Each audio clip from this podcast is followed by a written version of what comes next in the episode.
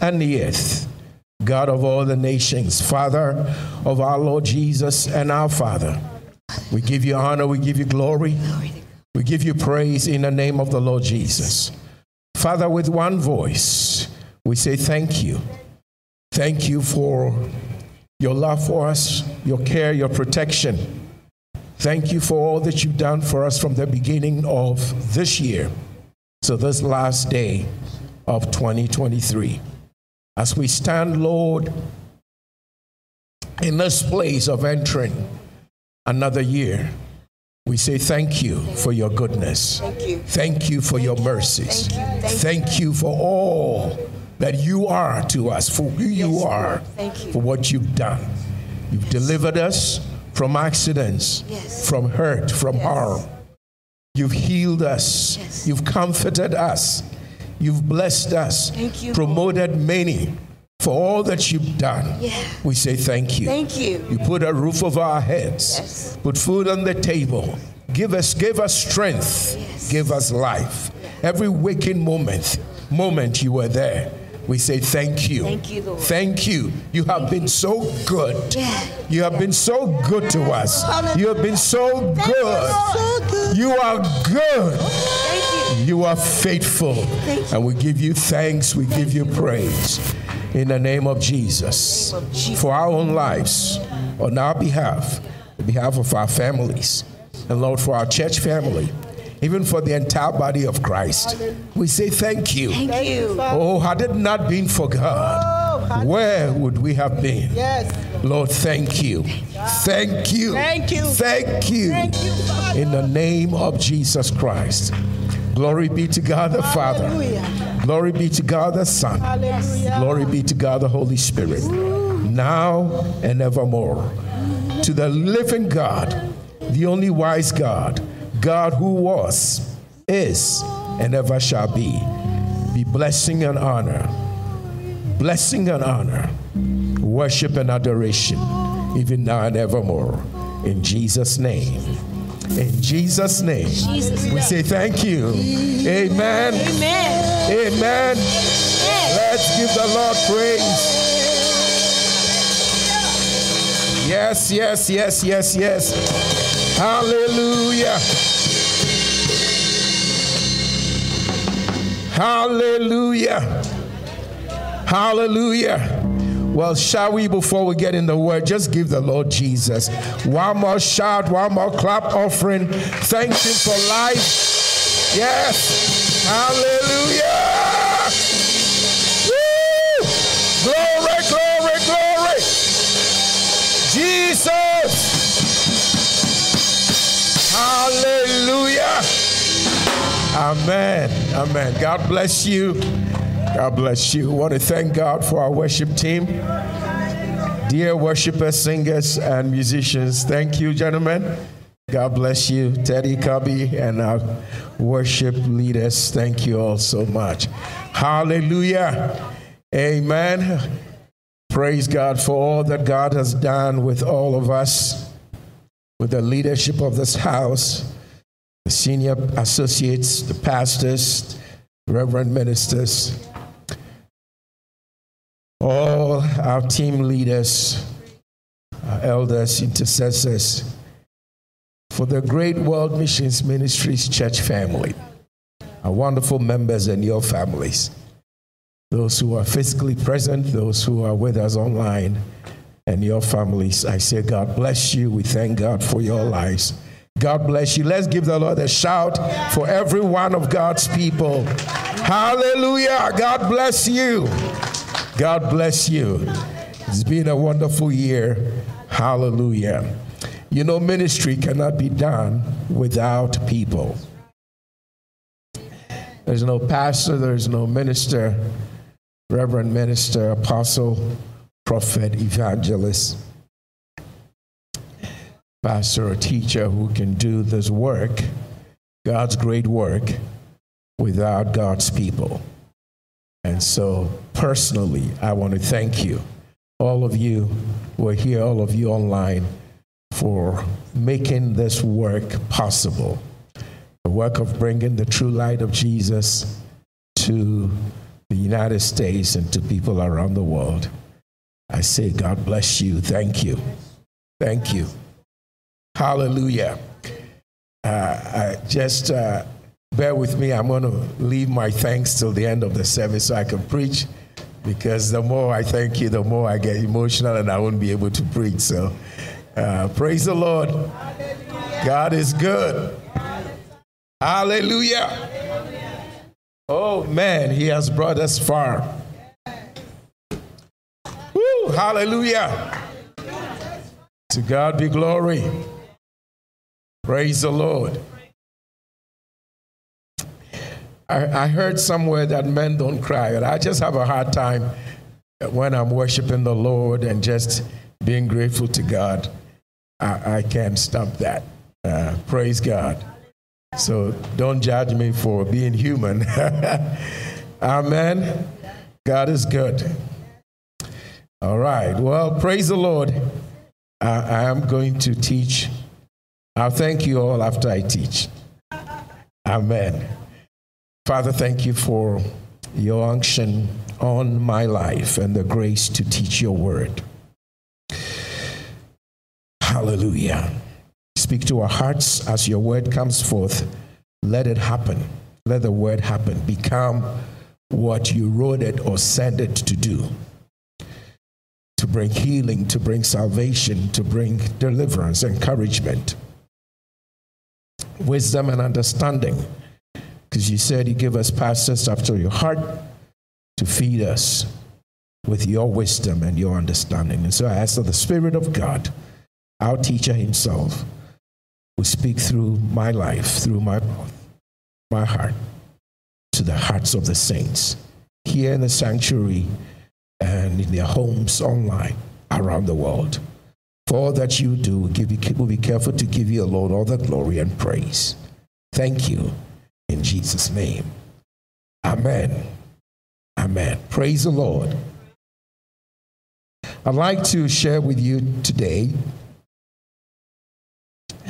on a, a subject that actually will be part of our theme for uh, 2024.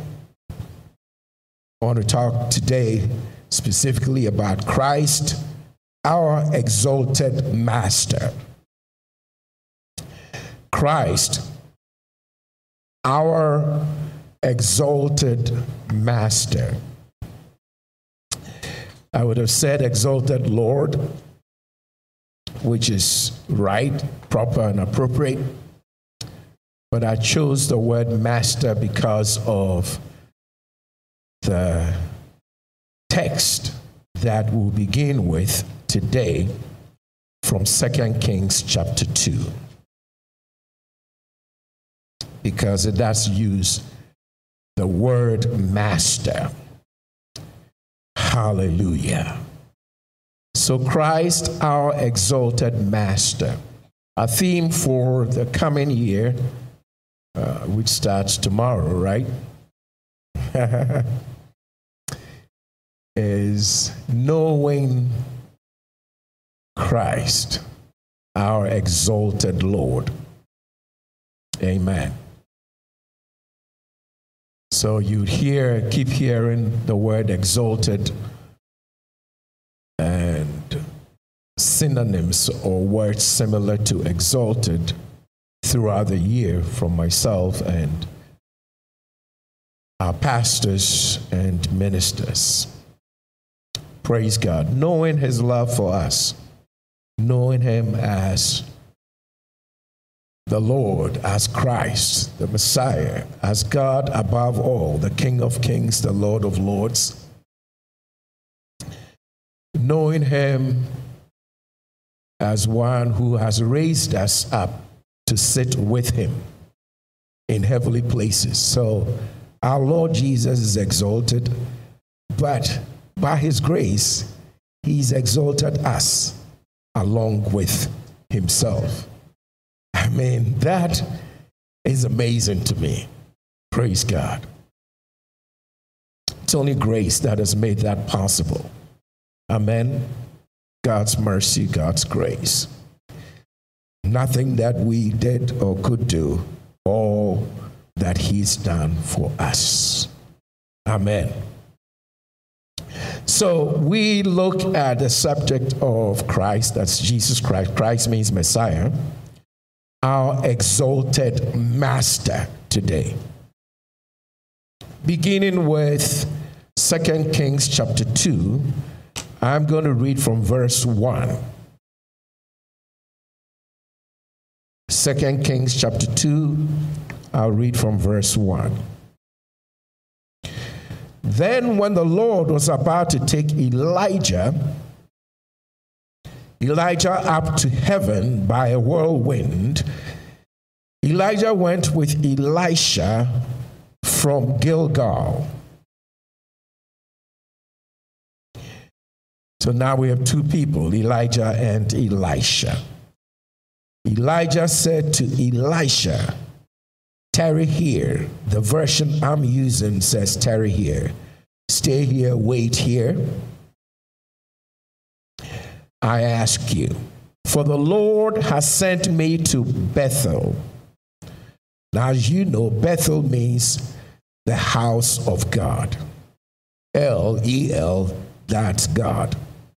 Beth, B E T H, in the Hebrew means house.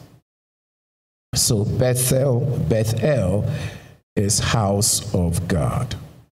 Like Bethlehem. Bethlehem. Lehem is bread. Beth is house. So Bethlehem is house of bread. Because Jesus is the bread of life, he had to be born in Bethlehem. That alone makes me believe that God, the Bible is God's word, because the Bible prophesied that Jesus would be born in Bethlehem. And Jesus called himself the bread of life. And Bethlehem means the house of bread. So the bread of life was born in the house of bread. You know the Christmas story.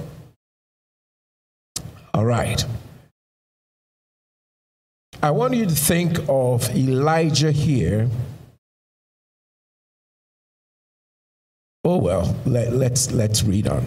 I come to it. I come to it. But Elisha said to him, As the Lord lives, and as you live, I will not leave you. So they went down to Bethel. So they went together to the house of God. Verse 3 the sons of the prophets who were at Bethel came out to Elisha and said to him, Do you know that the Lord is taking away your master from you? So, in my version, the version of the Bible I'm using, uh, the name or title that is given to Elijah is Master. I'm not sure what it says in the King James. It says, Master? Okay, good. All right, excellent. And so the title of my message uh, for today Christ, our exalted Master. So, from the text I'm using, you can see why I didn't say Christ, our exalted Lord, but Christ, our exalted Master. He's our Lord, means He's our Master. All right. So, since we're looking at Elijah here, who's going to be taken away by God to heaven, and he's being addressed as Master, I'm going to have Elijah represent Christ. We're going to use Elijah to represent Christ. Since Elijah went along with Elisha, Christ came, Christ came to save us. He's the head of the church, and the church is his body, and your body goes along with your head. We see Elijah and Elisha here. If I'm going to use Elijah ascending to heaven, Elijah as the master, the Lord of Elisha, ascended to heaven, then Elisha will represent the body of Christ. Elisha will represent us. Elisha will be you. Elijah will be Jesus in this context. Are we good so far? Amen. If somebody asks you this tomorrow, you should be able to explain it. You shouldn't scratch your head and go, eh, I think he said something, I'm not too sure. No, no. You follow, it's right there. We see Elijah is called master, and he's Elisha's master, right? So Elisha is under Elijah, the church is under Jesus. Amen. Elisha is Elijah is called a master, and he's going to be taken up. So that was a picture in the Old Testament, or a shadow in the Old Testament of Jesus, our Lord and Master, who would be taken up by God. Amen after his work on earth was done on the cross, he would be crucified, he would die for our sins, and God will raise him up from the dead, and he will ascend to heaven as our master, as the Lord, not only over the living, but the Lord over the dead as well. When Jesus was physically on earth, he could be Lord over the living, but he had not yet become Lord over the dead till after he died and got up from the dead. Then he conquered death itself. Amen. He overcame the grave, he overcame death, he overcame hell. Now, he did all of that not for himself but he did that for us. Amen. So, what we're going to see Elijah doing is what Christ is doing. What Elijah does for Elisha is what our Lord Jesus and Master is doing for us. Amen. Jesus, before he was born as Yeshua, who would save his people from the essence, was not Yeshua. He was called the Word, God the Word. That was his name. His eternal name is God the Word. I'm not going to turn to it, but I'll quote it. You already know it, most of you. Can you hear me properly? Hear me well? Okay. In John 1 and verse 1, we are told that in the beginning was what? The Word. And the Word was with God. And the Word was God. So, God the Word came to be known to us as Jesus Christ. In John 1 and verse 14, it follows up from verse 1 to tell us in verse 14 that the Word became flesh and dwelt among us.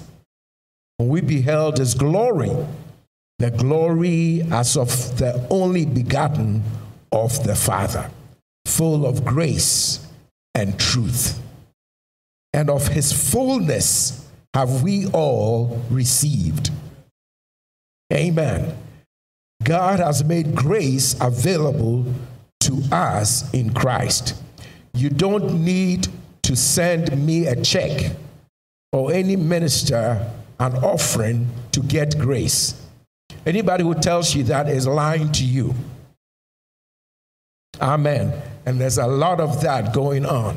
That is not biblical. I don't care if an angel appeared to them and they claim the angel told them to tell you to send them an offering so you can get their grace. That is not how God works. In fact, I'm going to turn to it so we can all see it for ourselves. In John chapter 1, these things are important that will be established in doctrine so, so that you, you are not moved by the winds of what? If you know the Bible, when it talks about being established in doctrine, so you are not moved by winds of what? Whose doctrine? Doctrines of men and doctrines of demons. Demons have their doctrines. Satan's agents, fallen angels, have their teachings. And they use those teachings to lead people astray, to put, put people in bondage. But the Lord God sent Jesus to die for our sins. He paid the price. So there's nothing that God is holding against you. Amen. We are going to see in our illustration that God gave to us in Second Kings that when God moves on, when God moves, he does not, he wants you to move along with him. He does not want you to stay in the past. Amen. So your past sins and my past sins, what we did in the past, that Satan often takes us back to in our minds and says, You were rotten, you were this, and all that. God already moved Uh, away from it.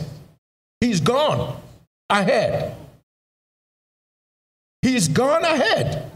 He's not there anymore. Amen. According to the scriptures, the Bible says Jesus forgave the sins, literally, the sins of the past. Actually, says the sins, you have to study these things. Search the scriptures. When people teach, you need to search the scriptures after you go home. Search it if the thing, find out if it is so. And thank God today you can Google it. Simple. So you Google sins of the past for example, and it's going to show you where in the Bible it says Jesus has forgiven the sins of the what? Past. It's gone. And when God said that, He said, And their sins and iniquities will I, God, no longer remember. You remember it. The devil reminds you of it. But as for God, He's in this place where He says, he has forgotten your sins. You know how sometimes somebody hurts you, you, you are able to forgive them. Sometimes it's hard to forgive, but when you eventually forgive, you still don't forget. Maybe not you, but the other people, you know. You still don't forget. But as for God, He says, Not only do I forgive, I forget. Amen. And most of us, including myself, we used to think that God forgave us for our sake. Right? But I taught you the other day that actually God forgives us for his sake. He forgives us for his name's sake. He said, I forgive you. When it comes to sins, it actually starts with God what he's doing for himself. And this has always been in the Bible about the Jesus coming to save us. God did that not for you. God did it first of all for himself. You can't love God. He loved you first. The love we have for him is a semblance of love. He loved us first. You, we could not have loved God first. If we could have loved God, we would not have come sin will not let us come. God loved us first. God forgave us. God called us before we were born. From the it's, these things are amazing. From the foundation of the world, He called you in Christ. Before you sinned, before you were before you were thought of by your parents, before you planned you, or sometimes they say you were an accident. It's not fun when your parents tell you an accident. Parents, try not to say those things to the hearing of your kids. Even if that was an accident, unplanned, don't say it. Because it just really hurts for a person to know that they were not planned. Especially if that person not very strong and confident within themselves, it'll bother them. You can say, it, you know, it's fun, it's, it's, you know, you say it, you don't mean it, you say it jokingly, but it can wound a child, make them insecure. So don't say it. Amen. After all, John chapter 1 says we are not even born by the will of our parents.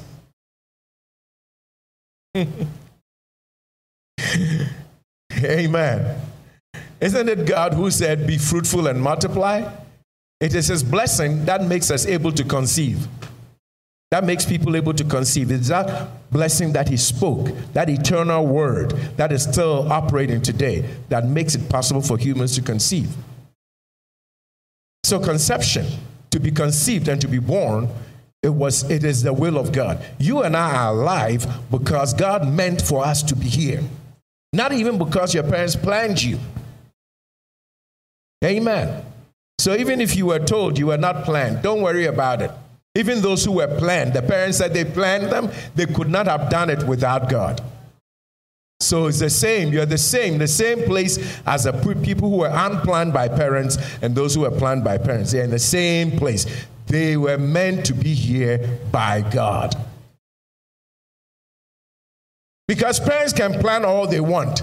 Without the life giving power of God, it won't happen. Can you understand that?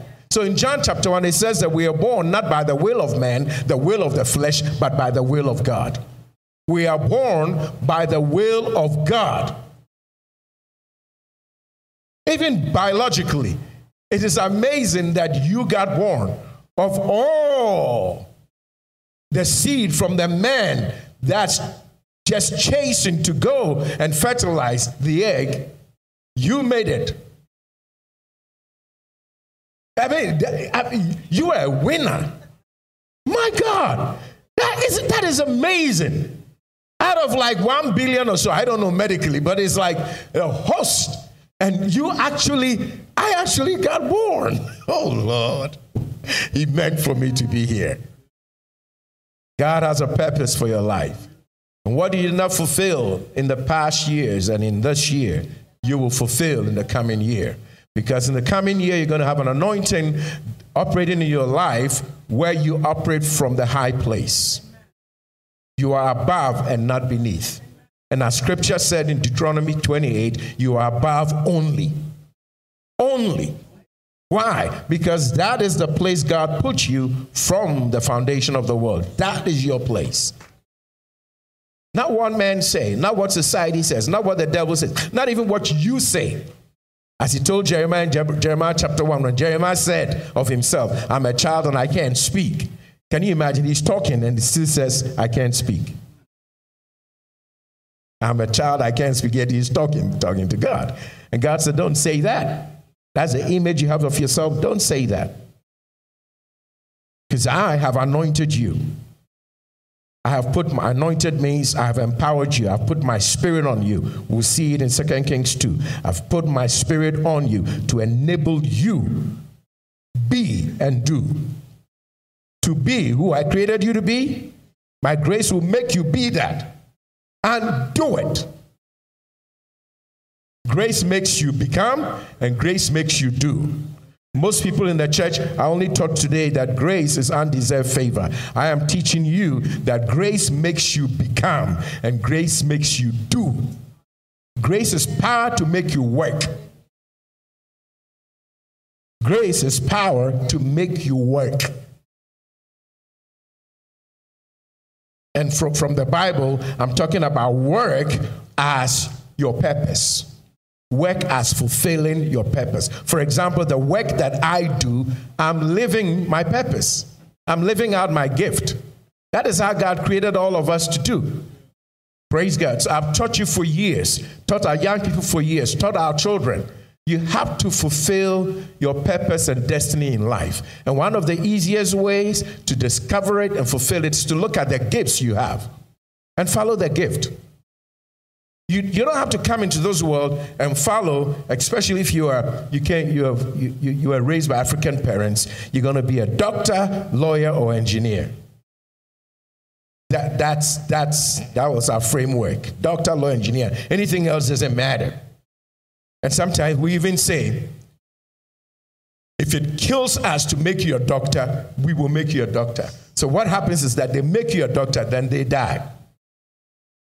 The moment you get your diploma, they die. Because they already said, they said, if it kills us to make you a doctor, we will make you a doctor. So they, they force you to become a doctor and then they die because they said it.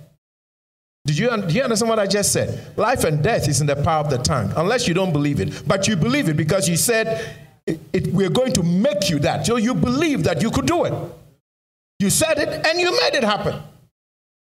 So, how is it that you think that you can make them a doctor by saying it and inculcating into them and forcing them, even if that's not who they are, want to be, you make them, you know, and you were able to do that. Yet the same person said, if it kills us, and you don't think that that other part will work, the same words are working to make them a doctor. So the same words that you said, even if it kills me, like some of you get so mad, well, you think it's going to happen over my dead body. You will die and it will happen. Why? Because you called it. I know when we go to church, we don't like these things. Eh? We just like flowery things. Everything's going to be all right. Everything's going to be all right. It doesn't matter how. Yeah, it's going to be all right when we speak what is right. But when you speak death, you will have it. Because God said He has given you the authority. Life and death, He said they are in the power of the tongue. Both. Both life and death are in the power of the tongue. And they that love it, they're going to eat the fruits thereof. So if you love death, you speak it and you'll have it. I'm not cursing you. I'm just telling you, you should not be speaking death. Amen. Speak life and you have it. Praise the Lord. So we learned today you are here because God wants you to be here. Say amen. amen. Yes, yes, yes, yes, sir. And you're born again because God chose you in Christ from the foundation of the world. And thanks be to God, by His grace, you responded. When you heard, when you were convicted, you responded. Oh, I thank God. I just thank God. Amen. So if you look at John 1, it's going to show you this. John 1, we read verse, oh, I quoted verse 1. Let's just look at verse 1. I'm going to skip to verse 14. First John 1, verse 1, please. In the beginning was the Word, and the Word was with God, and the Word was God. Everybody sees this? All right. So Jesus was called God the Word. In fact, just stop there for one moment. Go to the last book of the Bible, chapter 19 of the last book of the Bible, which will be Revelation. Revelation 19. And we just look at one verse over here, and that's verse 13. Revelation 19, verse 13. Media team will put it on the screen for our viewers at home. God bless you. Those who are here in church, if you find it, say amen. Okay, great. Thank you. So, Revelation 19, verse 13. And he, this is a person, was clothed with a garment or vesture. King James says vesture, it means garment, an attire. Dipped in blood. The moment he says his attire is dipped in blood, you kind of begin to get an idea of whom he's speaking, right? That would be who? Jesus Christ, yes? Okay. And his name is called, read it please. His name is called the Word of God.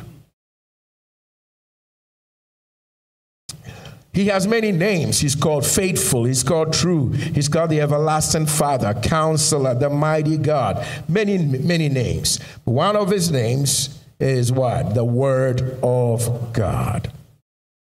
Amen. We good? Okay. All right, now we're going to go back to John 1. John 1. Verse 1 In the beginning was the Word, and the Word was with God, and the Word was God. So when you consider Revelation 19, verse 13, talking about Jesus, where it says his name was called the Word of God, we put it together with John 1. We know this person is Jesus Christ. Yes? Now we're going to skip to verse oh no let's read verse 2 john 1 verse 2 the same was in the beginning with god so this word of God always existed with God the Father. right?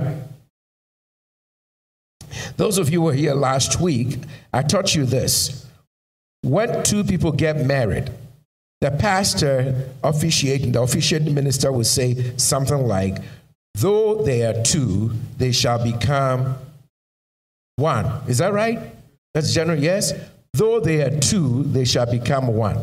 That's a husband and wife, two separate people, but they choose each, each other out of the 8 billion, 7 billion or so people in the world. These two choose each other, and we say, bless them and say, though they are two, they become one.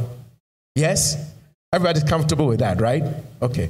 Right. Same way, Jesus says, though there's God the Father and there's God the Son, Jesus Christ, when he was with, with his disciples, he told them, This person here, me, Jesus, and my Father, we are one. Just like your parents, your father and mother are one. Me and the Father, we are one. Are we good? So it's if your parents can be one in marriage, it is not a a strange thing to say that Jesus and God can be one. Are we good? Okay, thank you. So, in the beginning, God the Father was there with God the Son. All right? All right. So, God the Father is eternal. In eternity past, before our time began, God the Father was there. And God the Word was also there. Praise God. But there was another being called God the Spirit who was also there. So there were three persons, unique, separate persons, but they were one. Just like the husband and the wife are two individuals, separate and unique, yet they are one. Amen? Okay? And there's another part in the marriage where they say something like, what God has put together. Let no man, what, how does that go? Let no man put asunder. Okay, I know it, but I want you to come with me. What God has put together. You know, let no man break it apart. So, actually, originally, in the plan of God. And when Jesus came, he taught that. He mentioned that to the Pharisees and to, to his disciples that in the beginning, this is how God made it that the two would be one flesh. And that unit would not be broken, it would never be dissolved. Yes? But when Jesus came, that issue came up because they tried to trip him up and asked him a question you know, that Moses had given, you know, the exception that uh, the men could divorce. It actually, it wasn't even that the women could divorce the men, the wife could divorce. It was the husband who had the power to divorce the wife. That was, that was unfair, in my opinion, but let me just stay off that. so, anyway, uh, so they, they brought that thing up and said, well, Moses said you can give her uh, a bill of divorce. The man could give the wife a bill of divorce. And we are taught in the New Testament that, in fact, Jesus at that point said, it was Moses only said that because of the hardness of your heart. So sometimes where there's hardness in a marriage, in Moses' time, God said, for that exception, those reasons, it, it, dissolves the marriage. In other words, in marriage, there's not supposed to be hardness of heart. You can't do marriage and do that journey with hardness of heart. Where there's hardness of heart, it's hard to do the marriage. So the hardness of heart can dissolve the marriage. Otherwise, the husband is frustrated, the wife is frustrated, and that frustration just kills them. That's not also not God's will. So God says, okay, I'll give you a way out because you guys still want to have a hard heart, even though I want to give you a soft heart. But you're just not going to listen to me. You keep a hard heart. And so you don't kill each other, you can separate. You understand? You have to say, accept this. but this is just my opinion. Usually I don't share my opinions. But I think that it is better to separate than to kill each other. That's just my opinion. You don't have to accept it. But I just think it's better to separate that. So that exception was given. Well, when they brought this issue up, and, and Jesus said, Yeah, for hardness of heart, of course, there were two other cases too. You know, the, uh, divorce, uh, uh, uh adultery, and where one does not believe in the faith of the other, then there can be divorce. Right? But the third case was hardness of heart. So, with all of that, Jesus actually says, actually, in the beginning, it was not so. It was never God's mind. In, in establishing marriage, it was never God's mind that it would be broken up. Are you with me? That even hardness of heart could break it up because God could give softness of heart in the place of hardness of heart. Amen. That not believing in the same faith could break it up because God can change a human heart that adultery could break a marriage because God can heal and restore. You, you, see this?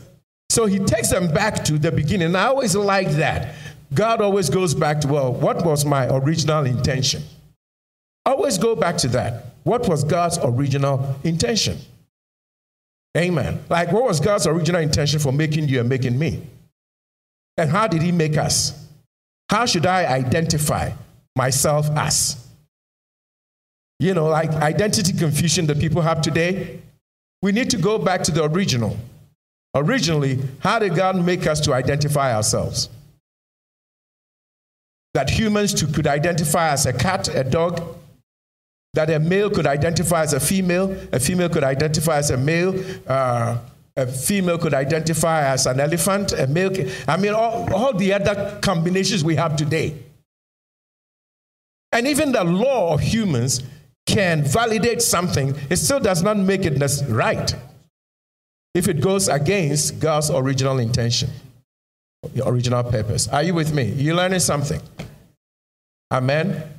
Right, at the end of this year, as we move into next year, some of the examples that I'm giving, I can't cover everything in human life, human experiences, but basically, some of the examples that I'm giving is to say this. Where we have failed in the past, we've tripped besetting sins, challenges, difficulties, which we all have. Let's do this as much as possible. Let's put those things behind us and step into the new year. Amen. Without the weights, put the weights aside. Say, Lord, help me. I mean, I've struggled long enough with this thing, but I want to operate from the exalted place. I, I don't want to live as a victim. I want to live as a victor. Amen. I want to move in the anointing that is on the teaching ministry of uh, your, your servant, Reverend Janice, triumph in Christ. I want to live in triumph.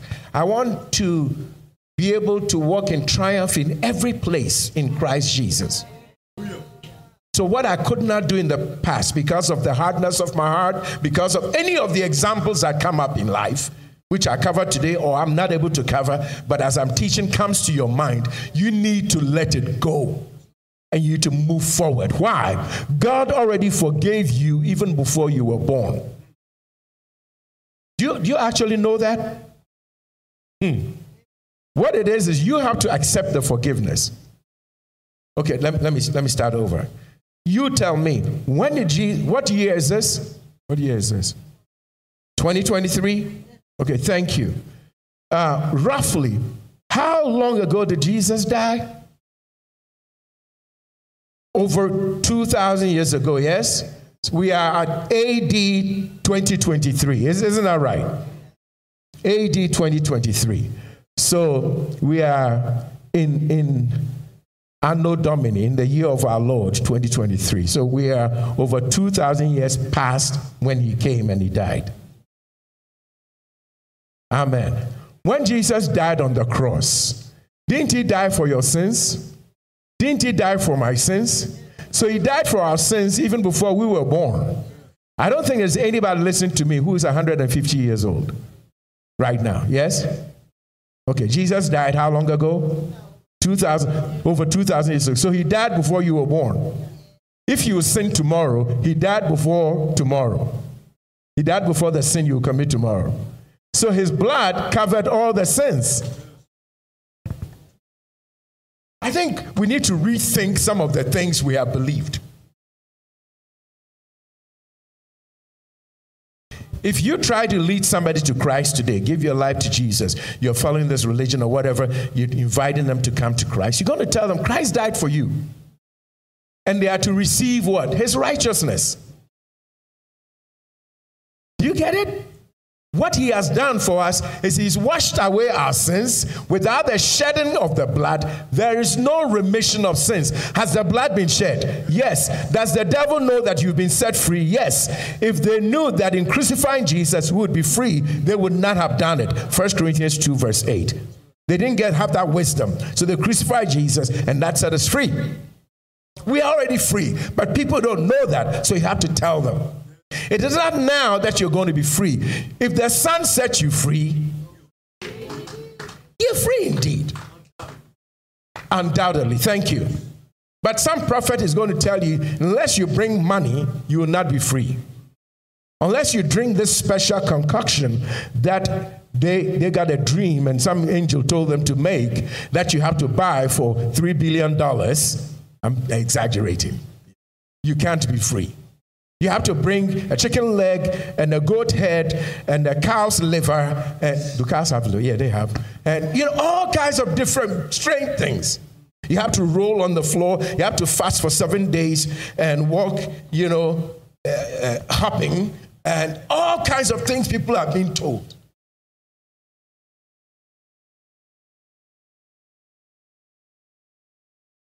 You know, One of my sons put online, and I responded, and he told me, Oh, it's because, yeah, that's why they do this. Uh, some places they tell the people in January they have to bring the, the entire salary to the church in January because that's their first fruit. Well, when you read in the New Testament, Christ is our first fruit. New, New Testament believers, who is our first fruit? Christ. Your first fruit is not your January salary. No, I will never tell you to bring to World Missions Ministries your January salary because that's your first fruit. Christ is the first fruit. Amen. Of all who have been resurrected, He's the first fruits of the resurrection. And anytime somebody says, This is my firstborn, that means they have a, a second. So if he's the first fruits of the resurrection, then there are others too who would be resurrected. And we are part, we are of him, part of the resurrection. We've been raised up with Christ. We were crucified with Christ, Galatians 2:20. We were buried with Christ, Colossians 2:12. We are risen with Christ, Ephesians 2:6. We are seated with Christ in heavenly places, far above all principality, power, might, and dominion. Ephesians 1, 19 to 23. Amen. Over all powers, all principalities. 1 Peter 3:22. That's where you are. Amen. God has already done it. As far as the east is from the west, He has set your sins away from you. You will never find your sins when you go fishing for them. And He actually put that picture in Micah. He said He buried your sins in the depths of the sea to tell you you cannot find them. Amen. As far as the east is from the west. So I'm going to go find my sins.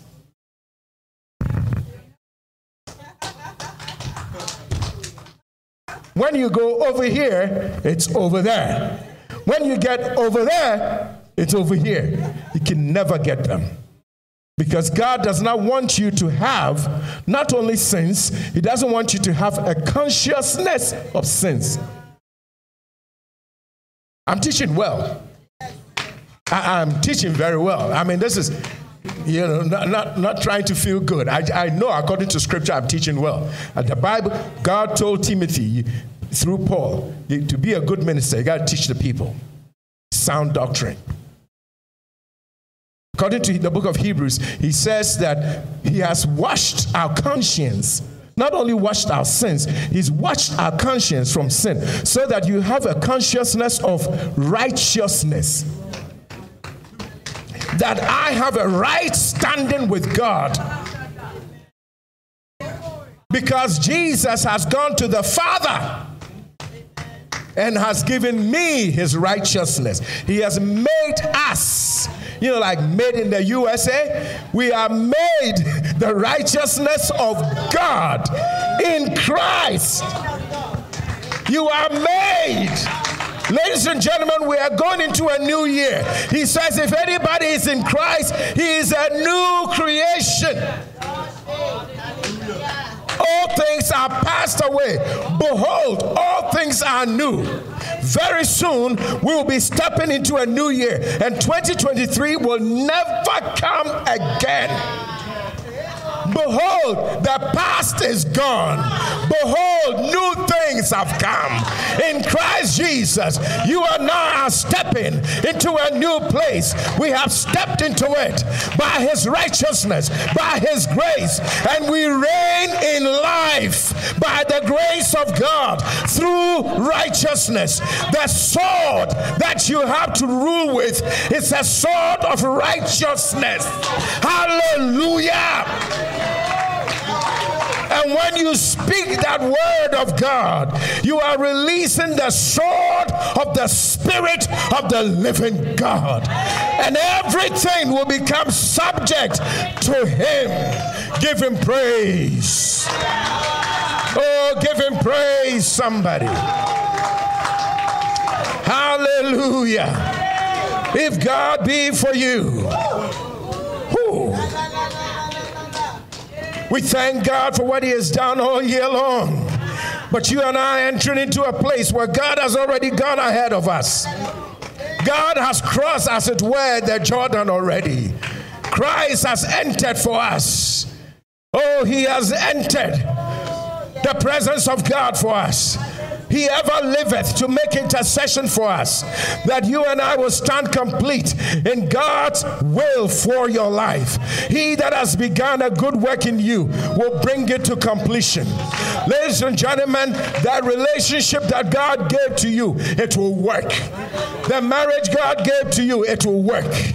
The things that are falling apart, He says, hold together even the little that you have that's fallen apart because I will strengthen it. There's a God in heaven who rules in the affairs of men. Don't give up. It may have been difficult the past year. You may have had hard times. Somebody almost killed me on the highway. An 18 wheeler hit my vehicle and there was no dent on it. There was no dent hit, hit, not, not, not it's an accident. No, this is vehicular warfare. My eye caught his eye and he's looking at me and I'm thinking, but I can see him. He can see me. He's looking at me. He's coming. Oh, get out of here for your life. This is not one of those days where you do the Texan thing and you stand for your right. Well, we're going to see, want to talk it up. We're going to call the police. No, leave for your life. So I stepped on it and he stepped on it too. Hallelujah. I stepped on it and I hear, whoa. whoa. I say, whoa, that is warfare. But if God be for you, who? The devil possessed him because he knew I was going to go to minister in Florida. And a young man who has a heart defect, who was going to see his doctor on Monday, unknown to me. I don't know him. He's in another city. I am ministering. I minister at the end. I pray the closing prayer, and God said, I'm not done. I minister. I do the closing prayer. I do my thing as a human being, as a minister. And I say amen. And God said, I'm not done. You're done, but I'm not done. There's somebody with a heart problem. Tell them. And I'm healing them right now. Wow, wow, wow, wow. Wow.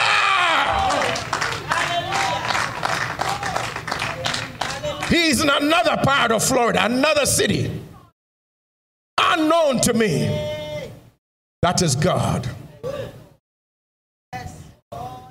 He calls the people hosting the meeting and he says, That's me. I'm seeing my cardiologist tomorrow. He goes to see his cardiologist. The cardiologist says, They do the test. He says, What happened to you? You don't have a heart problem. Oh, give Jesus praise!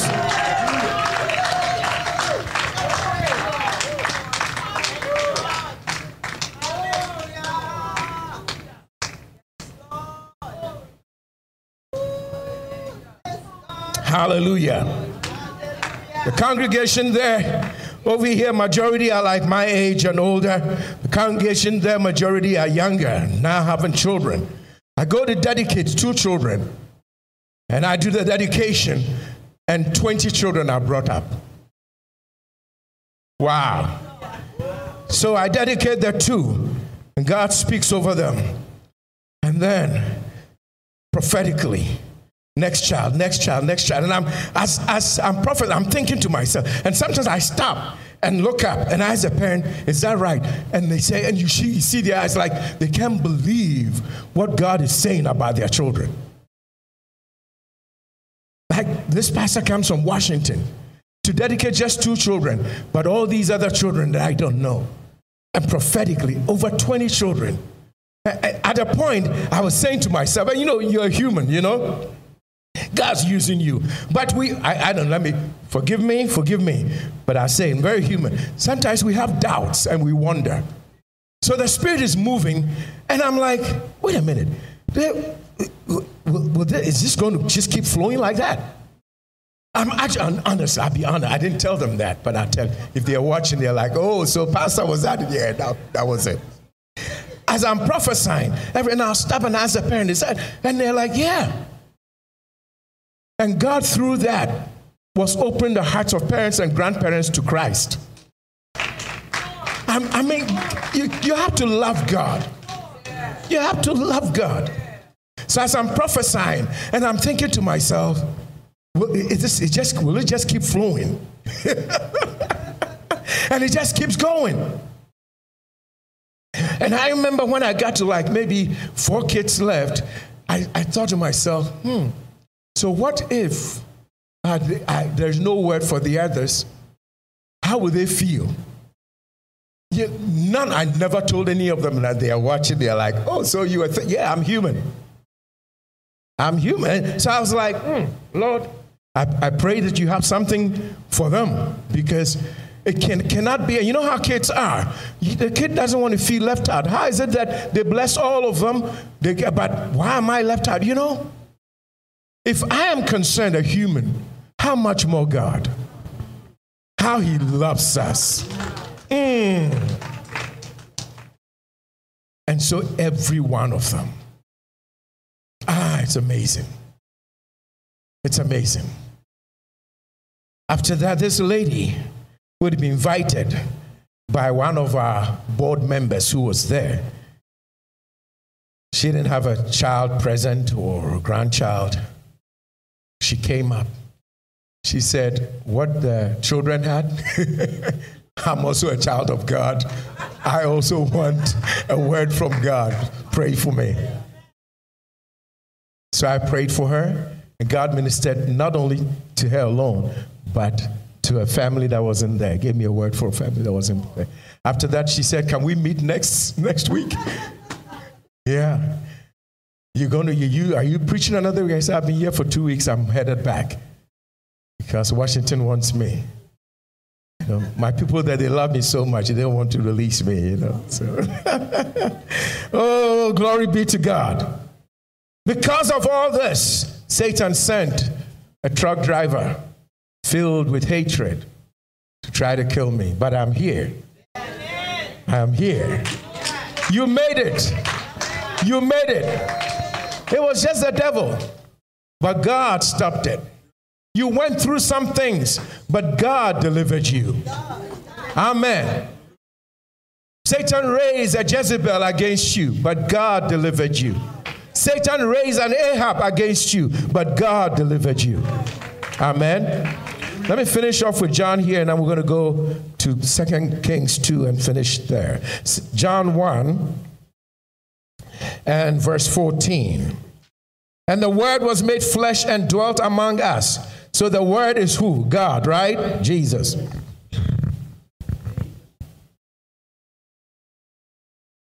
Yes, thank you. And we beheld, beheld his glory. Nobody says glory to God like Pastor Sandra. So beautiful how she says it. She's just anointed when she says it. Hallelujah. It's like when uh, Pastor Afo says, Our Lord and Savior Jesus Christ. I just like how he says it. Amen. Hallelujah. And wait, there is more. Who is that? Reverend Janice. Oh, hallelujah. God is good. We're blessed. And there's more coming in 2024. We beheld his glory, the glory as of the only begotten of the Father, full of grace and truth. John, I just skipped 16. Just skip, I don't have time. Go to 16, please. And of his fullness have all we received, and grace for grace. I have a question for you. Please respond. Answer me. Here's the question. Based on verse 16, of his fullness have all we received, and grace upon grace. Does it say we are going to receive his fullness? No. What does it say? We have received his fullness. If Christ is in you, he's not in you partially. He did not come with just a little bit of Christ. Amen. If the Spirit lives in you, then you are of God. And he that is in you is greater than the devil who is outside and who can't come in and is so frustrated that God has put a hedge of protection around you on all sides, around your family, your immediate family, your extended family. Yes, because of you, they are covered. And they don't know that. Sometimes they fight you, but they don't know that their covering is because of you. Amen. Just pray for them and bless them. They'll one day they'll come to understand and appreciate Jesus. And thank God for your life. Shall we go back to Second Kings chapter 2? I'll be continuing tonight from Second Kings 2. But let's go back to Second Kings 2 and finish off for this morning's service. Second Kings 2. Now we go to verse 3.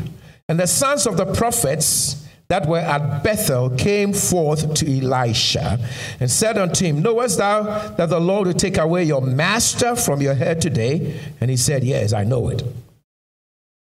Hold your peace, or be silent, hush up, be quiet. Don't talk to me about this. Different versions say it differently, but the point is, I don't want to hear anything from you. Interesting, isn't it? Well, let's go on. We'll find out why he didn't want to hear from them. Because they were unbelieving, they were negative. And I pray that as you go into the next year, you leave the negativity behind. Not only negativity from yourself, but negative people, friends who draw you away from Christ. You begin to cut off that association. Hallelujah. Praise the Lord. You won't connect as much with them as you used to. So you need to get stronger to be able to help them. Amen. Don't turn against them. Don't hate them. Love them.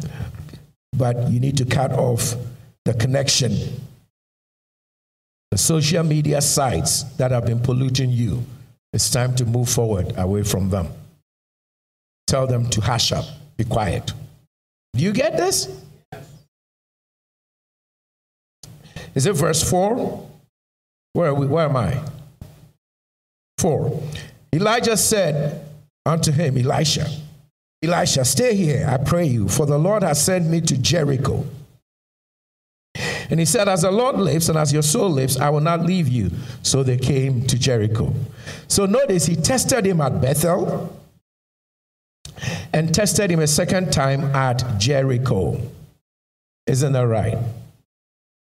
Then the verse 5 and the sons of the prophets. Sons of the prophets doesn't mean that their parents were prophets. It's just a phrase that means they were Bible college students. They were part of a team, a prophetic band, a prophetic group. That's all. And the sons of the prophets that were at Jericho came to Elisha and said to him, Do you know the Lord will take away your master from your head today? And he answered, I know. And to them also he said, What? What did he say? Hold your peace or be silent. Keep silent. The third test came at Jordan, the river Jordan. Verse 6 Then Elijah said to him, Stay here, for the Lord has sent me to Jordan. And he said, As the Lord lives and as you live, I will not leave you. And the two of them went on.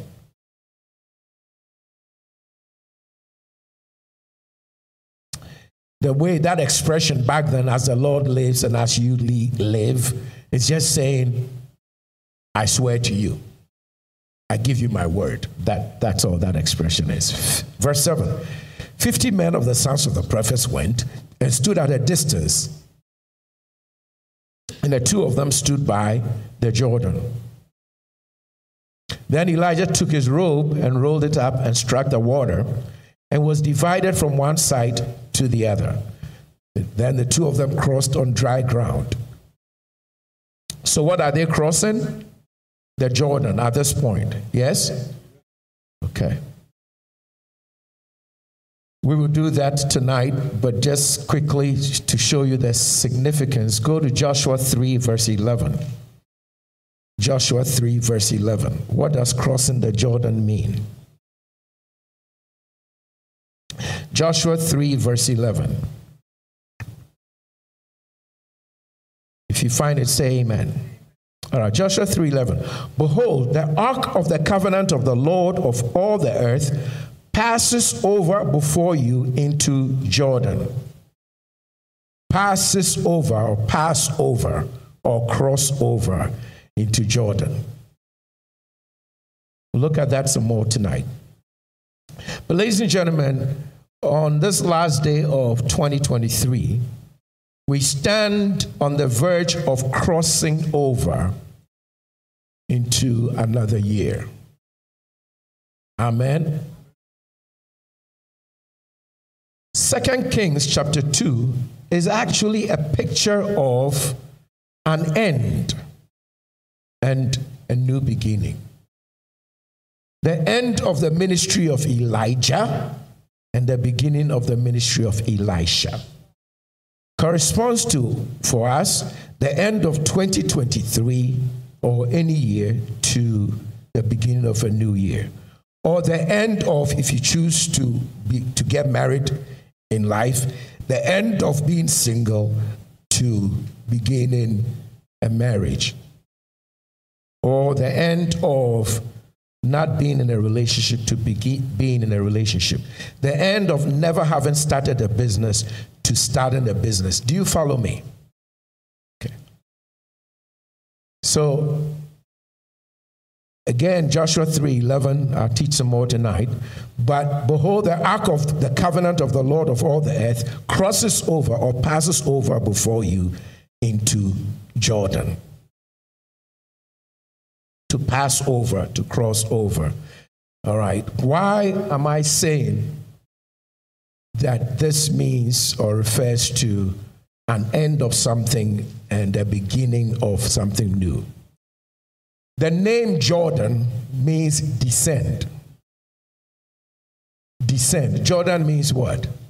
Descend. To go down into. In Acts chapter 8, Philip met an Ethiopian, Ethiopian eunuch, explained to him about the gospel of Jesus, and the man said, I see water. What stops me from being baptized? And Philip said to him, If you believe in Jesus, you can be saved and be baptized. So he led him to Christ, and it says they went, both of them descended down into the water, and he baptized him. Are you with me? Okay. Another picture most of you remember is John the Baptist, who came to say Jesus is coming and preparing the way for Jesus. That's a picture of a new beginning. Israel, your 400 years of silence, where God was not speaking to you through any prophet, has ended because the Messiah is coming. Remember John the Baptist? He said, Jesus is coming. I can't tie his, the shoe, the lace of his shoes. Remember that? I'm preparing the way. That's the end of something, the beginning of the new covenant. Are you with me? It, makes sense to you, right? Okay, so back to Elijah and Elisha. Elijah is going to ascend to heaven. Amen? But someone else has to continue his ministry. So Elisha is anointed to continue. But then most of you know this. Elisha asked Elijah for something that Elijah, Elijah, just trying to make sure you see the distinction. That's why I keep doing that. But Elijah said, You've asked me for something that hard.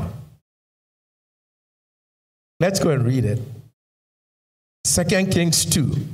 This was all a picture of the end of the old covenant and the beginning of the new covenant. Amen. The end of all your troubles and the beginning of liberty. He's talking about the anointing of God coming to destroy the yoke of the oppressor. I need for you to see this. All right, so let's go. Uh, in what was it, Second Kings 2, right? Okay, so look at this. The final test was at Jordan. Now he opens the Jordan, they go through. I think I got to verse 9. Is that right? I started 9. Okay, so Second Kings 2, now verse 9. And as they were crossing, Elijah said to Elisha, Ask for something, and I'll do it for you before I'm taken away from you. This corresponds to Jesus' teaching in John 16. He said, Up till now, you've asked me nothing in my name. But now you're going to be asking the Father in my name, and whatever you ask, the Father will give it to you. Are we good? That's prayer. Ask for something.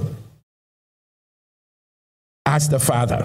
All right, we go to verse, uh, we, we read on it. Elisha said, This is what I want. this man is something else. What did he say he wanted? Let a double portion of your spirit come upon me. Whoa. Double portion of your spirit. In your notes, write spirit. In your Bible, underline spirit. Spirit right here takes your mind to who? The Holy Spirit. A double portion of the anointing. I think I heard somebody say that. Did somebody say that today? A double portion of what? The anointing. Those who don't know the word anointing, anointing, I said earlier, is what? The power of God on you. How God anointed Jesus of Nazareth with the Holy Spirit and power, that he went about doing good and healing all who were oppressed of the devil, for God was with him. God is with you today. God is with you, bringing you into a place where whatever oppressed you, whether it was sickness, whether it was confusion in the marriage, confusion at work, hostility, the anointing would destroy that yoke. Because there's the end of something and the beginning of something new. The beginning of liberty, the beginning of freedom. And that freedom comes by the Spirit, by the anointing. This thing, this the picture here is amazing. What God was doing here was amazing. Elisha caught it. He caught onto it. But the other Bible college students didn't catch on to it. The, fifth, the sons of the prophets. They didn't get it. What bothers me personally here is that they all knew that God was going to take Elijah away that day. All right, hold on. They all knew, didn't they?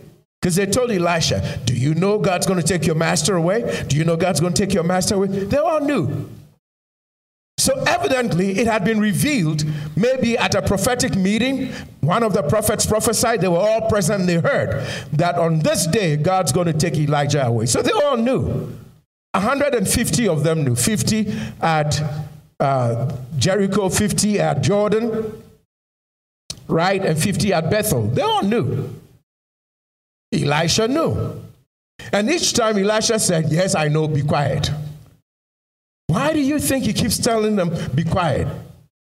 You have to rise up and tell all the voices that told you what you can't do.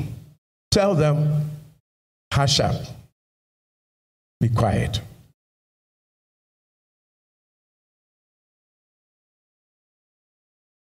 It's interesting, isn't it?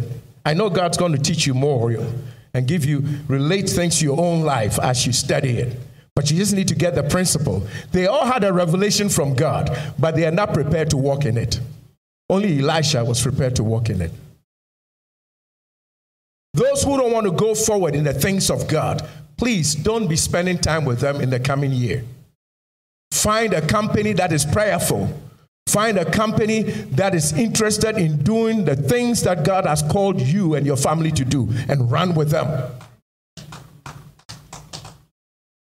Stop listening to them. Stop going on their websites. It's not helping you. So far, how has it helped you? It's made you disturbed, it made you fearful, it made you confused.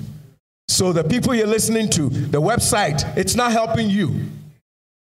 You are a fearful Christian now because you keep listening to these people, you keep watching this. Stop it. Tell them, what did he say, say to them? Be quiet. Tell those voices, be quiet.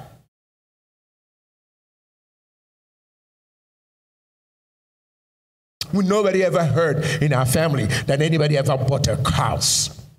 You think you can do it? Tell them, be quiet. Oh, and now you think what? You can even buy another house? Tell them, be quiet. Oh, so what? You're going to start traveling, get a passport, and start traveling around the world? Who do you think you are? Tell them, be quiet. You really are going to start a business? You? It's going to be a million dollar business. Tell them, be quiet. What? You think you are anointed? You're now going, what? You call yourself a preacher. You're going to heal the sick? You're going to preach? Tell them, be quiet. watch, watch Elisha. I love this guy, man. He said, Give me double. Elijah says, You have asked for a difficult thing. But what's the condition he was given? If on condition if you see me, the moment I am taken from you, it will happen to you. But if not, it will not happen. The word of faith which we preach is near you. It is in your heart and in your mouth. That if you shall believe with your heart and you shall confess with your mouth you shall be saved. But if you will not believe, and if you will not confess, it will not happen. So, what's it going to be this coming year? You're going to believe and you're going to confess that I am in the exalted place with the exalted Christ. Come on, give him praise. Amen.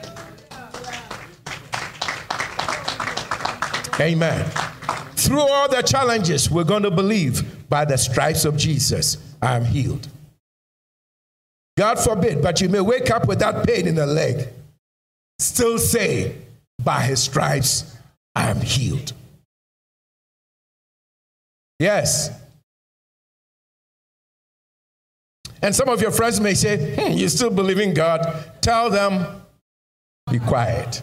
Well, nicely. You still want to keep your friends, you know. ah, hallelujah.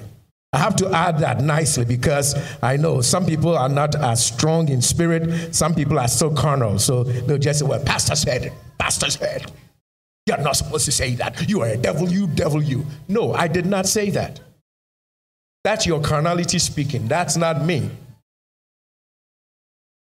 Don't justify the carnality. Well, let's finish this. Second Kings 2. Verse 11, as they continued walking, continue walking with the Lord and talking, that's praying, continue praying in the Spirit. Did you catch it? A chariot of fire and horses of fire separated the two of them, and Elijah went up. That's a rapture. It's the second rapture in the Bible. What's the first rapture? Enoch was taken up. Second one, Elijah went up by a whirlwind into heaven. These were, these were pictures of Jesus who was going to be taking up. Elisha was watching. They that wait upon the Lord, they will have what? Something new. Strength, vigor, vitality, a new anointing. They will renew their strength and they'll mount up with wings as eagles. Do you see this? It's amazing. It's just amazing. Wow. So he said, My father, my father, the chariot of Israel, its horsemen. And he didn't see Elijah again. Then he grabbed his own clothes and tore them into pieces. What does that mean? He grabbed his own clothes and tore them into pieces. He said, I'm doing away with flesh. I'm doing away with self. I no longer depend on self. What am I going to depend on? I wish I had a piece of cloth to, to demonstrate this. Because notice what he did next. He picked up the robe of Elijah that fell from him, and he returned and stood on the bank of Jordan. And he took the robe of Elijah that fell from him and struck the water, just as Elijah had done.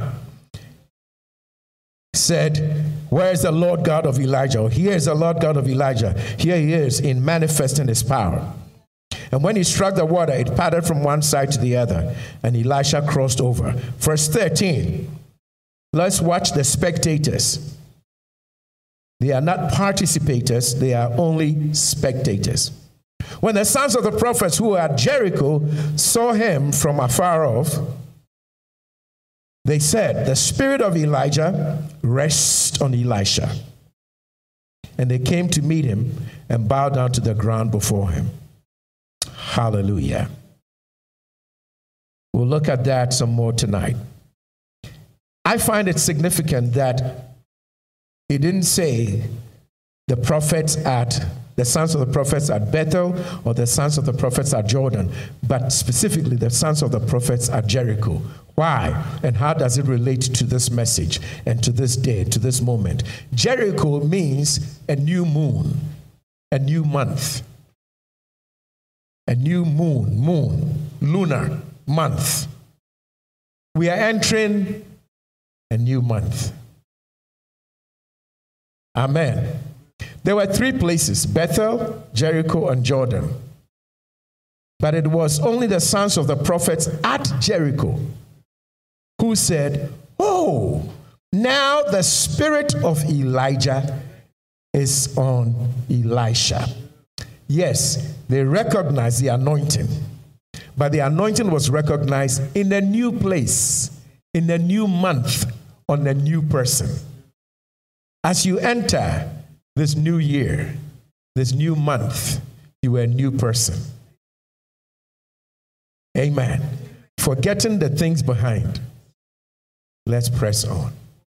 I mean, these things are amazing. They are not just there because he just threw words in place. No, they are significant. They are important. For example, why didn't he get the anointing at Bethel or at Jericho? Why at Jordan? Because Jordan means to descend. As I was explaining to you from Acts chapter 8, Philip and the Ethiopian eunuch both descended into the water and he baptized him. So, Jordan represents baptism. Right? We go down into the water and we come up. What does re- baptism represent? Buried with Christ, risen with Christ. Yes? Elijah ascends to heaven. It represents Jesus ascending to heaven. After Jesus went to heaven, what did Jesus do? He sent the Spirit. Come on, people.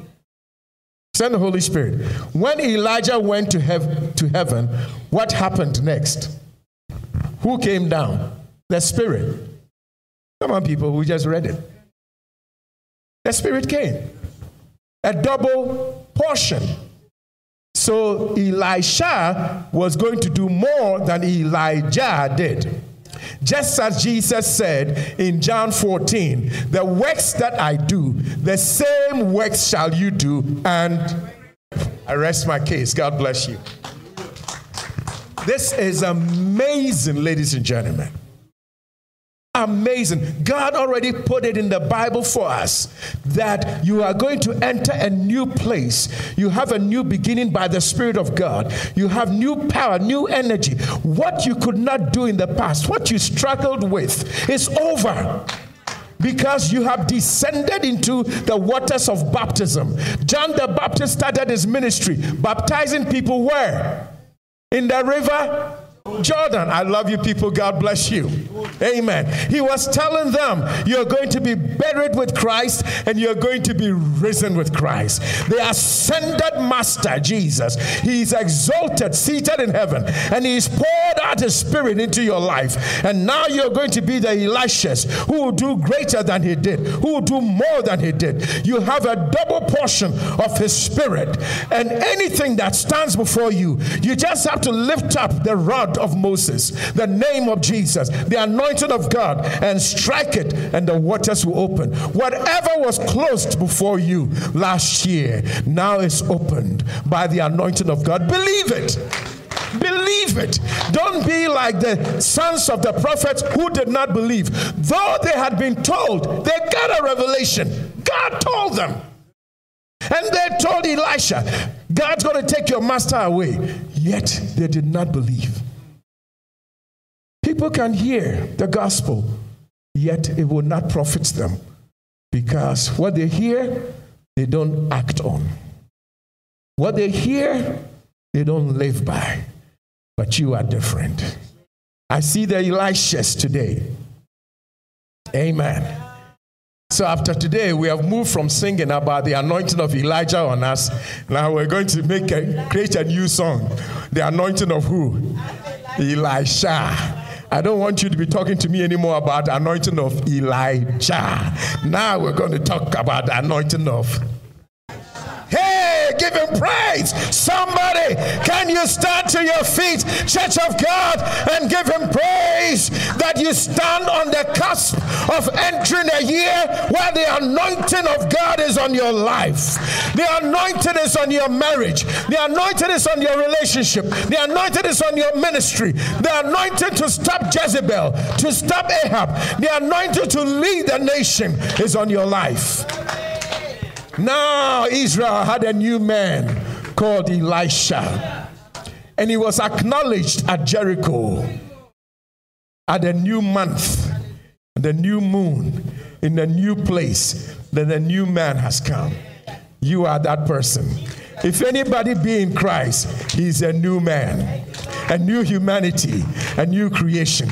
Tell the devil, I'm not bound, I'm not sick, I'm not poor. I'm not confused. I'm not addicted. I am free. I am free. I am free. I am blessed to be a blessing. In the name of Jesus Christ, right there in your home, begin to lift your voice and pray. And here in church, lift your voice and pray. And step with me now into that new place. Step into that place symbolically. Just take a step wherever you are, even in your home. Stand up, please. Get out of that bed and take a step. Just symbolically saying, it signifies I'm entering a new place, a new place of power, of glory, of wealth, of health. I'm entering a new place with the anointing of God on my life in the name of the Lord Jesus. And I'm not going alone, I'm going with my family, I'm going with my house in the name of the Lord Jesus. We will leave nothing behind, we leave no one behind. Oh, hallelujah. Give him praise. Makozatodia, Mandozotea.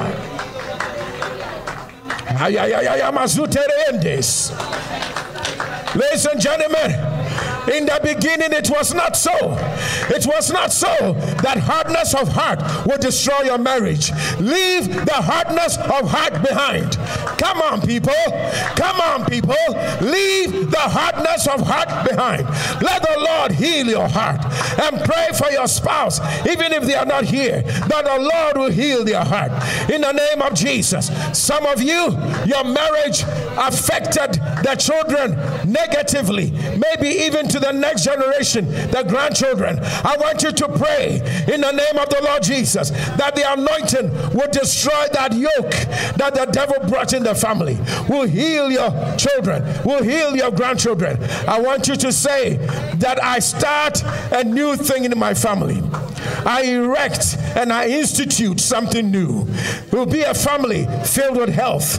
We will not be known as a family that had cancer, as a family that everybody who got married got divorced, as a family that everybody who started a business bankrupted and failed. I start a new thing in my family and I institute it. I am the Elisha now. Hey, I am the Elisha now. I will do double, double what Elijah did. Makatoria,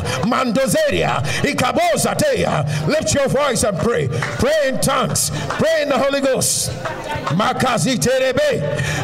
Bazuri bakuria. Jesus.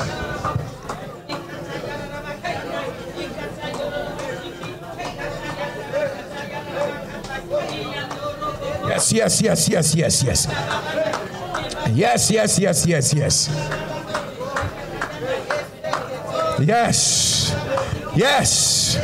Yes. Yes. Yes. Yes. We say yes. Yes and amen. Yes and amen to that blessing, to the fulfillment of God's purpose. Mande kataria, lebrakuzi brikato, lebrakuzi kibrakata, lebrakuzi tebreketozaya. In the name of Jesus. Yes. It will happen for you. It's happening, it's happening, it's happening, it's happening, it's happening. Thank you, Lord Jesus. Mande katus. Yes, yes, yes. Please pray at home. It's a lot easier for those of us in church to pray because we have other people supporting us right now. So it's easier for us. But I encourage you at home, even if you are by yourself, God is with you. So pray along with us. Don't stop. Pray. This is your right. Freedom is your right. Healing is your right. Liberty is your right. Joy is your right. Peace is your right. I see you entering that new place. My God, my God, my God. Nambasutere. Rabeko Zeta Bakaturia. Thank you, Father. Ale Kazuri Abeya. Ame Kazuri Bakori Bataya. In the name of Jesus. Thank you, Father. Thank you, Father.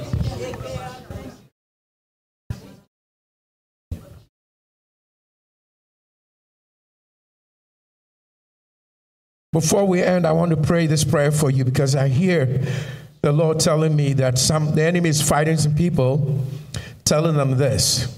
Do you think this applies to you too? Others have it. But do you also think it applies to you? yes, the blessing is also yours. And the Lord says to minister this to you, so I will pray. Remember, Elisha asked for a double portion. Do you know why he was doing that? As compared to all the others who also heard, the sons of the prophets who were studying under Elijah, who heard the same thing. But he said, I want a double portion. Do you know why he said that? He was telling Elijah, I want the blessing of the firstborn. There are a lot of Bible college students here, a lot of sons of the prophets. I'm studying just like them. But I want a double portion. According to Deuteronomy 21, it says, the firstborn had a right of a double portion. So, what he was telling Elijah and telling all the sons of the prophets is if you're not going to ask for double portion, I'm asking for it because I'm, I believe that I have served him as the chief servant and I deserve a double portion that comes to the firstborn. Amen. This is how I teach about grace that the child deserves. Healing is the children's bread. The children deserve it. Even the dogs eat from the master's table. And the dogs, what they eat is deliverance. If deliverance can come to the dogs from crumbs, then what comes to you who eats the whole loaf? Do you get this? God loves us. And He's not thinking about your sins. He's not thinking about you. You are my, you don't deserve, you don't. No parent talks to a child that way. Never. No parent gives, blesses a child and tells a child, you don't deserve it. No parent does that. It is not written in the Bible, and you will not find it anywhere that God says you don't deserve it. It is not in the book. It's not. It's not. The Father Himself loves you. So we're going to pray this final prayer. You have a right to double. You have a right. You have a right. The right of the firstborn. Why? Because Jesus is the firstborn, and we are of Jesus. We are one with him. We are in him. He's the head, we are the body. I've never seen anybody walking around with their head decapitated, separate from the body, yet they are walking around. It doesn't happen. Your head is attached to your body. Whatever is flowing in the head, the same blood is flowing through the body. Whatever is flowing through the stem of the tree, the same flows through the branches. He is the vine, we are the branches. Jesus is the firstborn, and we are one with him. We are his body. My God, if you and your wife can be one, you want to tell me we and Jesus aren't one? We are bone of his bone. We are flesh of his flesh. His blood has saved you. You have a right to a double portion. Elisha saw it. The other Bible students didn't see it. I pray that in this church you will see it. Those of you at home, I pray that you will see it. So I'm going to pray for you because God said to me, Satan is attacking some people, telling them, yeah, it's for these people, but not you. No, no, no, no. All of us. We are stepping into a new moon, a new month, a new year, a new day, a new place. And it is your divine right the blessing of Jesus is yours. The fullness of his grace and glory, they are yours. We good? Father, thank you. Thank you for God's people. Grace is theirs, glory is theirs, honor theirs, healing is their bread, peace of mind is theirs. The kingdom of God is righteousness, peace, and joy in the Holy Spirit. Peace is theirs, joy theirs, righteousness theirs. I pray for them that the blessings of God that make rich, to which God adds no sorrow, will come upon them, will be their portion. in the land of the living, so that the living will see what God has done and say, These ones are blessed of God. And that through the lives of God's people listening to me today, their loved ones who don't know Christ, this year will come to Christ. Friends and family members, colleagues, co workers, business partners, they will come to Christ because they will see the exaltation of Christ in God's people. So be lifted up now, and may you operate in the high place, you and your house. I bless you in the name of the Father, in the name of the Son, and of the Holy Spirit. By the faith of God, I call it done. In Jesus' matchless name. Can somebody say amen? amen? Yes, sir, it's done. Give the Lord praise. Yes, yes, yes, yes, yes, yes. Oh, Kabasaya. Mande Bekaya. Mandele Brezotea. Bless him. The Bible says we can sing in the spirit. Bless him. Sing in the spirit. Sing in your language. Talk in tongues. Somebody say, Thank you, Jesus. Gloria a Dios. Glory to God. Merci, Papa. Somebody say, Merci, Papa. Merci, Senor. Thank you, Lord. Thank you, Lord. Gloire à Dieu. Gloire à Dieu. Obrigado, Papa. Obrigado, Senhor. Makorobo Santaya. Lebrendo zikibikatanduze. Ayaya bazuri bikaya. In the name of Jesus. Hallelujah. Say with me, I enter this new year. Born again. My whole house born again blessed of God, and we shall be a blessing to humanity for the glory of God. In Jesus' name, I declare Jesus is my exalted Master, my Lord and Savior, and I am seated with Him in the exalted place, far above everything that held me back this past year. I am above in Jesus' name and above only in Jesus' name. As for me and my house, we will live for God and we will serve God. In Jesus' name, Amen. I love you, church. Give God praise. Yes, yes, yes, yes, yes, yes. Oh, hallelujah. Glory à Dieu. Gloire à Dieu. Glory to God. Glory to God. Glory to God. To God be glory. To God be glory. To God be glory. To God be praise. Thank Him for everything He did for you last year. Thank Him. Oh, throughout this year, thank Him. And thank Him for that new place you have arrived. Because God has gone ahead of you. Thank Him. In Jesus' name. Father, we also come to give you tithes, offerings, gifts of love. We give joyfully, we give freely. Hallelujah. Not coerced, not by compulsion, coercion, or deception. We give just joyfully. We say thank you for this, this year. Ah, you began with us, and we're alive. I'm alive. You delivered me from that truck driver. I am alive. I thank you. And on behalf of all my brothers and sisters, I thank you. In Jesus' name. Help us live to fulfill your will this coming year and the years ahead.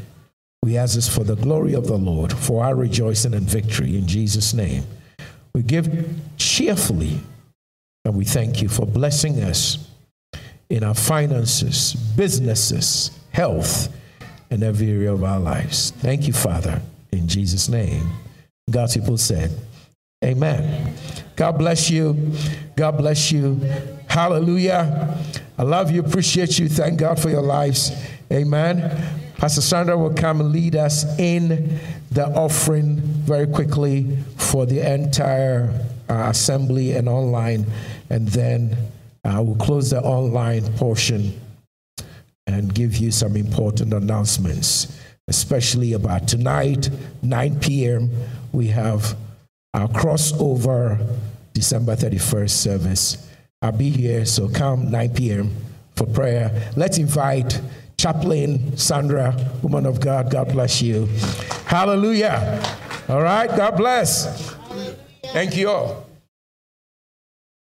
Thank you. Well, praise the Lord. Hallelujah. Glory to God. We thank the Lord.